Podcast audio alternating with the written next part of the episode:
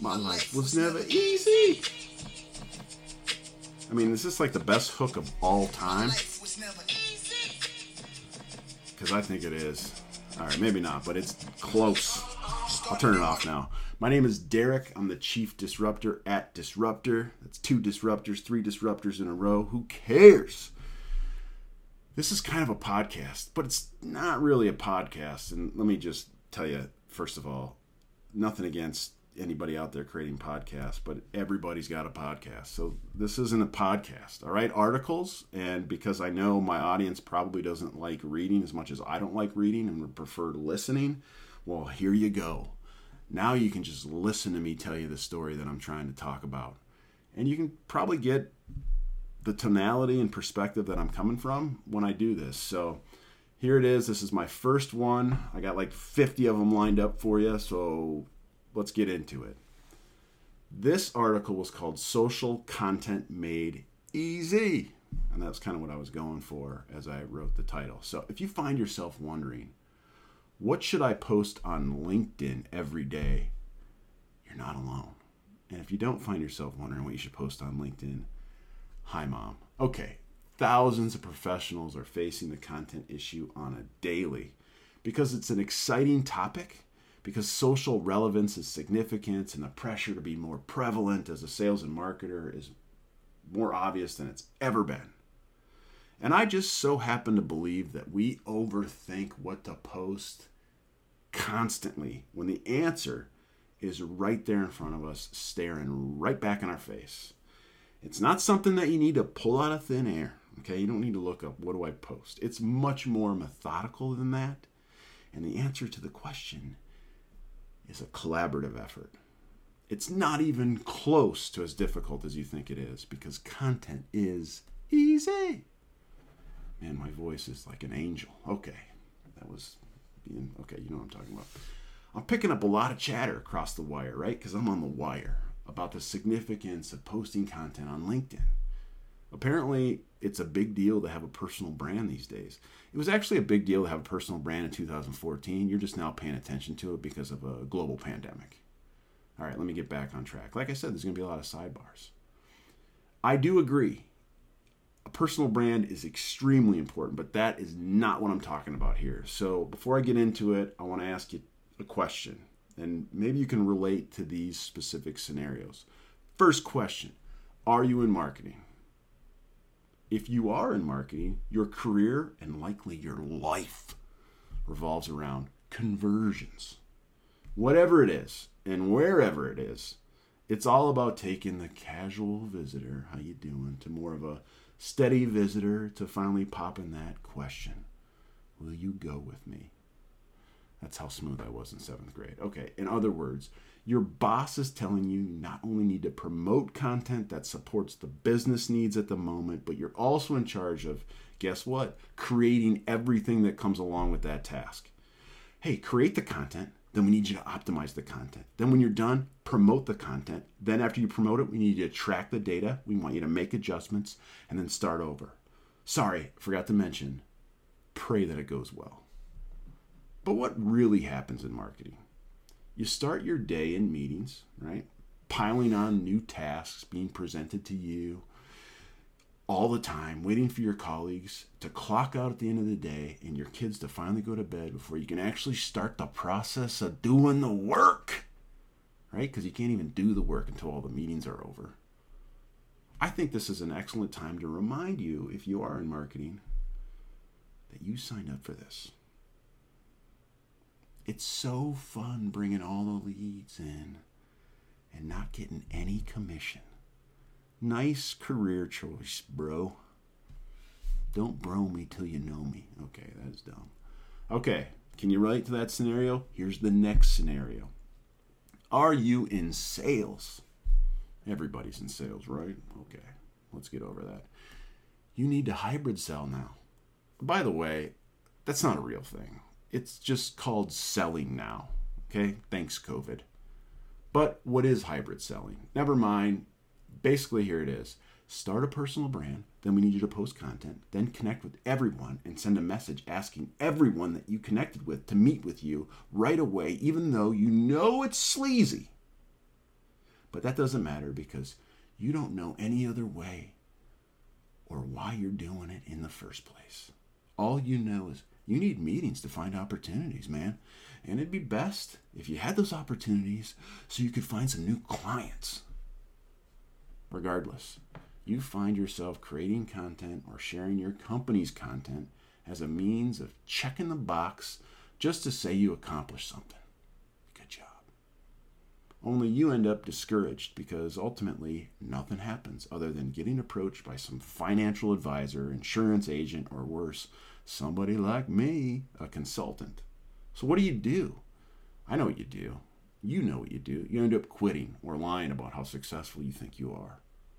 Or more than likely, you start selling others on the idea that the old school ways of sales were way better. But what you fail to realize is that you're wrong. You're wrong. Very wrong. All right, here we are. You both have to read this or listen to this. You're listening to it, so I don't even know why I said that. Sorry, you do. You both, meaning sales and marketing, undoubtedly, that is such a tough word to read, have shared interests in each other's success. There's no denying that. Hopefully, there's no denying that unless you two are on two separate islands and don't care about each other. Okay, sorry.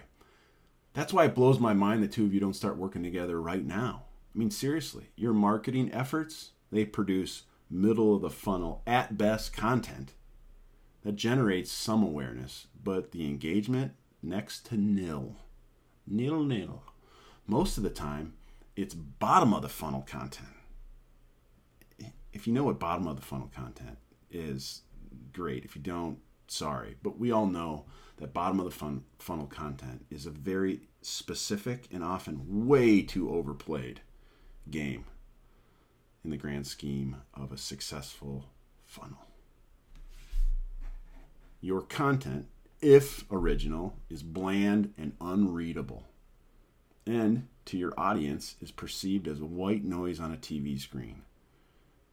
You know, you're thinking you got the Hopper and you can just skip the commercials. That's what your content is to people. It's just putting me to sleep thinking about it. So, here, I got the solution. You ready for it? First step close that frickin' loop. Sales teams, this is for you. Stop acting like your marketing team doesn't know your customers. They do. Even though they say things that imply that they've never had a single conversation with a client because they haven't, it's on you, not them, to give them feedback. So consider it your fault if they need some pointers. Okay? Your fault and marketers. Yeah, I'm coming right after both of you. Stop pretending to know everything about conversions and that your sales team needs to share your content because they don't. I mean, sometimes your content sucks, let's get honest. Start meeting together once a week minimum to discuss a couple things what clients say they want or their problems. Do this for both prospects like the people you're meeting with and existing clients and bring it to the table during that meeting to discuss it. You'll find the answer to your content lies within that detailed feedback. Whoa. All right, next step post the same content differently. Wait, what? Okay, marketing. Whatever it is that the business needs or what your clients need, Continue sharing that content from the middle and bottom of the funnel. Except for this time, when your sales team finds an opportunity, help them by creating specific marketing content designed precisely for that lead. Whoa. Okay, you still following me? Sales team sales teams, congratulations you now have free reign to get creative with top of the funnel content. If you don't know what top of the funnel content is, look it up. But you do, you just don't know it. Only now you can start asking for input from others. And this could be kind of sweet because you can start generating ideas from everybody. Post something engaging with your audience about a specific topic. Make it bold, make it personal, get real dirty, right? Make it relative. By the way, pop culture, current events always work.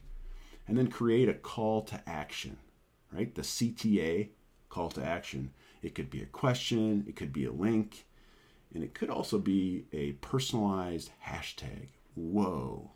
Yeah, you could do that. Am I hashtagging? I just think of the progressive commercial every time I see that. Okay, sorry. The content doesn't even need to be related to what you do. Okay, maybe loosely related, or at least implied, or could be implied. You follow me? As a result, the engagement you start to encounter will mix perfectly with the middle and bottom of the funnel content your marketing team created to support the engagement and foster connections. All right, here's the third step. If you don't get any of these steps, hello, call me. Start converting together. Sales teams, you need to start acting more like marketing, creating content to appease a wider audience. And marketing needs to start working more like a traditional salesperson with, with a one to one approach for a higher conversion rate. Remember how important conversion is? Okay. This approach is the new sales behavior. It is. Creating content is considered a sales behavior. Consider it as a replacement for that old fashioned, old school cold call, or forgive me, shitty cut and pasted message.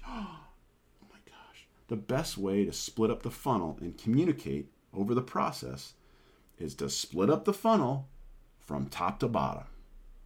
Why? Well, there could be several reasons. Listen to me. Am I patronizing you? I'm not. Maybe your company is very stringent or has a very corporate culture and doesn't have the freedom to express themselves the same way a salesperson can. Salespeople are great because they can always get away with things that marketers can't. Perhaps your marketing team doesn't have the bandwidth to start a new content approach with the amount they already have in the backlog. Remember, they're in meetings all day and they can't do the work until after the meetings end and everybody goes to sleep. Or it could be that it's time we all start realizing that the way we add value, the way we go to market, and the way we sell has changed forever. And we stop pretending like it hasn't. So here's a quick overview in layman's terms, none of that industry jargon. Okay, that's the guy from the, the movie, that thing, the Griswolds. Okay.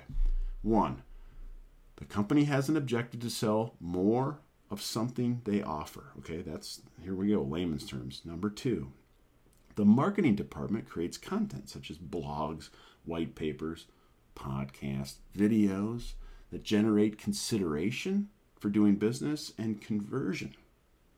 Three, the marketing team then sets up a weekly meeting to close the loop with sales. Close that freaking loop. Number four, sales teams disclose what they're hearing. You need to communicate. Maybe update CRM every once in a while too, okay? They need to communicate what they're hearing from current and prospective clients with their marketing teams. Then marketing is going to share the overall content strategy with the sales team, meaning here's what we're talking about right now because we need to close more business related to X. And then they ask the sales team to create content that supports that message, not share their content, literally take that, create something new that's engaging, and post it. All right, number six, the sales team creates very engaging content or generates awareness for a specific issue and promotes their their own personal brand. All right, that's sort of an extension of number five, but doing this helps the salesperson as much as it helps the marketing person, as much as it helps the company. You know, forgive me, but sales teams need to make themselves famous.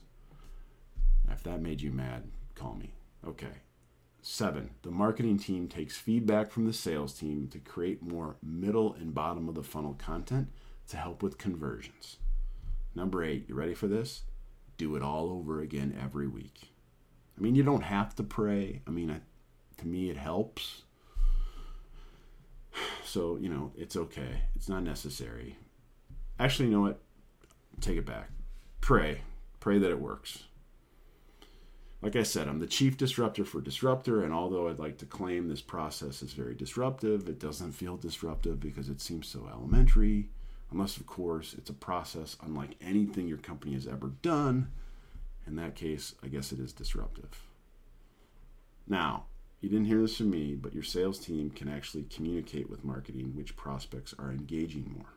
Okay, here, take a note of this. Now, if you're a marketer, you can start to specific companies and leads with content that has a higher conversion rate. Possibly even personalize the content while they're at it. Now imagine this approach at scale hundreds and hundreds of pieces of content tied back to your company from your employees and your fans, all linking back to your company and creating even more awareness for what you offer and how you help. This approach to social and content is how sales and marketing teams need to function socially in 2022. Technically, like in 2013, but I get it. There's a pandemic. Now you're thinking differently. I'm going to shut up now. Oh, yeah. And please don't call this marketing or integrated sales and marketing either. This is just how you do it. All right, call me. Be a disruptor. Bye.